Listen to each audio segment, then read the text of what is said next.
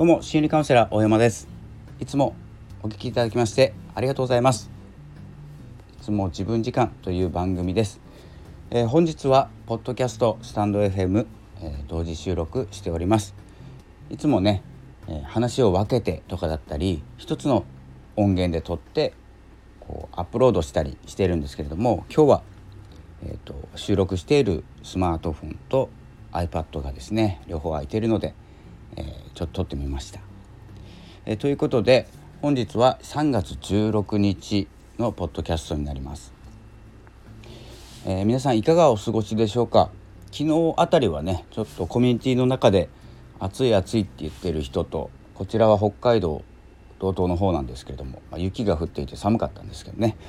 え、そんなような感じで、まあ、日本でもですね大きく気候が変わってきております、まあ、そういう時期に入ってきておりますので、是非ですねこの季節の変わり目は風邪などひかないように、えーと、この間もね少し熱っぽいなと思ったんですけど今だと熱があるだけでちょっと嫌じゃないですか。今までみたいに、まあ、熱あるくらいかとかですね少し風邪ひいたなっていうのがちょっと心身的なストレスになってきているのではないか。まあもう慣れている方とか違いが分かる方はいらっしゃると思うんですけど少しですね気を張っていくっていうことが大事ですね。まあ、気を張っていてもね風邪ひく人は風邪ひきますし、え、僕もですねたまに重たいのを引きますのでちょっと注意しながらですねやっていきたいと思います。それでは、えー、本日の内容はですねアウトプットのお話をしようと思います。アウトプットっていうのは自分が学んだこととかえ今まで持っていた知識とか、まあ、データの中からですね、え、そういうことを、まあ、表に出すとか発信するとかっていうアウトの部分なんですよ。でインプットは逆に学ぶとかな知識を得るっていうようなことで、えー、分けられるんですけどよく聞くあのアウトプットが9割とかアウトプットだけでいいとかっていうお話を聞いたことあると思うんですけど僕の個人的な意見としてはアウトプット9割って言っている人の状態を見てみるといいかもしれないです。何も知らない人がアウトプット9割って言ってないと思うんですよね。で、えっと、例えば小学校1年生これから小学校4月から小学校上がる1年生がアウトプットしかしませんってなるとおそらく何をアウトプットしていいかわからないしやっぱり体験とか経験が少ないんですよ。なので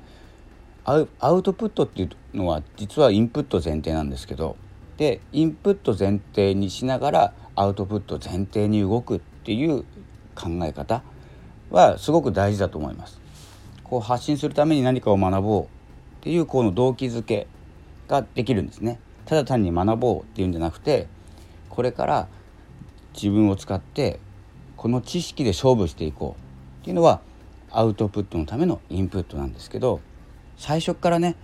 あのあアウトプットが大事ならインプットしないでおこうって思ってしまうとインの部分に何もない状態なんですね。なのでおそらくアウトプット9割でいいなって結論を出した方は今まで死ぬほどインプットしてきた人なんですよ。なのでそ自分の状態と自分もそうだったらいいですけど自分がまだ学び足りないというのであればインプットアウトプットを前提としたインプット学びの方を深めていかなきゃいけないなと思っております。結構僕も昔思ってました。アウトプットだけでいいなら結構楽だなと思ってました。なんかお話ししたりブログ書いたりえーと何か記事にしたりいうので、え、アウトプットしていこうと思ったんですけどまあ、途中でインプットしてますのでおそらく自然とない知識は得なきゃいけないのでそんな感じでやっぱりインプットが大事っていうのは覚えておいた方がいいかなと思います。でその状態になったあとはあもう一つあるんですけどインプットしないでアウトプットしているっていう方も中にはいるんですけどインプットの記憶がない人は多いんじゃないかなと思います。インプットしているつもりじゃないみたいな人自然と学び脳になっている人ですねそういう方は。で自然と学んでいるのでわざわざインプットしなくてもアウトプットできるよっていう方は中にはいますなのでそれはインプットしているのがもうごく自然ごく自然に自分の必要な情報を取り入れているとかこの違いがありますので是非ですねこの春から4月からでもいいし今からでもいいんですけど学びを始めるでも最初に学んだ本読んだ本にアウトプット9割でいいって書いてあったとしてもですね、えーと、インプットは必ず必要になってきますし、えー、言っている方書いている方っていうのは今まで相当なインプットをされていてあとは出す段階だっていう段階に入ってるだけですね。その違いを、えー、少し見極めると、えー、学びやすいインプットしやすいアウトプットしやすいっていう状況になってくると思います。それでは本日はちょっと音声配信を先に始めましてあとはニュースレターとブログを書くような一日になりそうです。えー、まあ余談ですけれどもちょっとね小麦の値段とか少し気になり始めたと思います気にしてなかった人もいろいろね気にしながら自分の行動を変えていくっていうことが大事で机の上でね、えー、悩んでいても何も変わらないので少しですね何か書いていきましょうということですねではちょっと久しぶりに久しぶりの収録というか結構途中空いちゃうんですけれども音声配信も、え、続けていきますので是非また聞いてください。というわけで、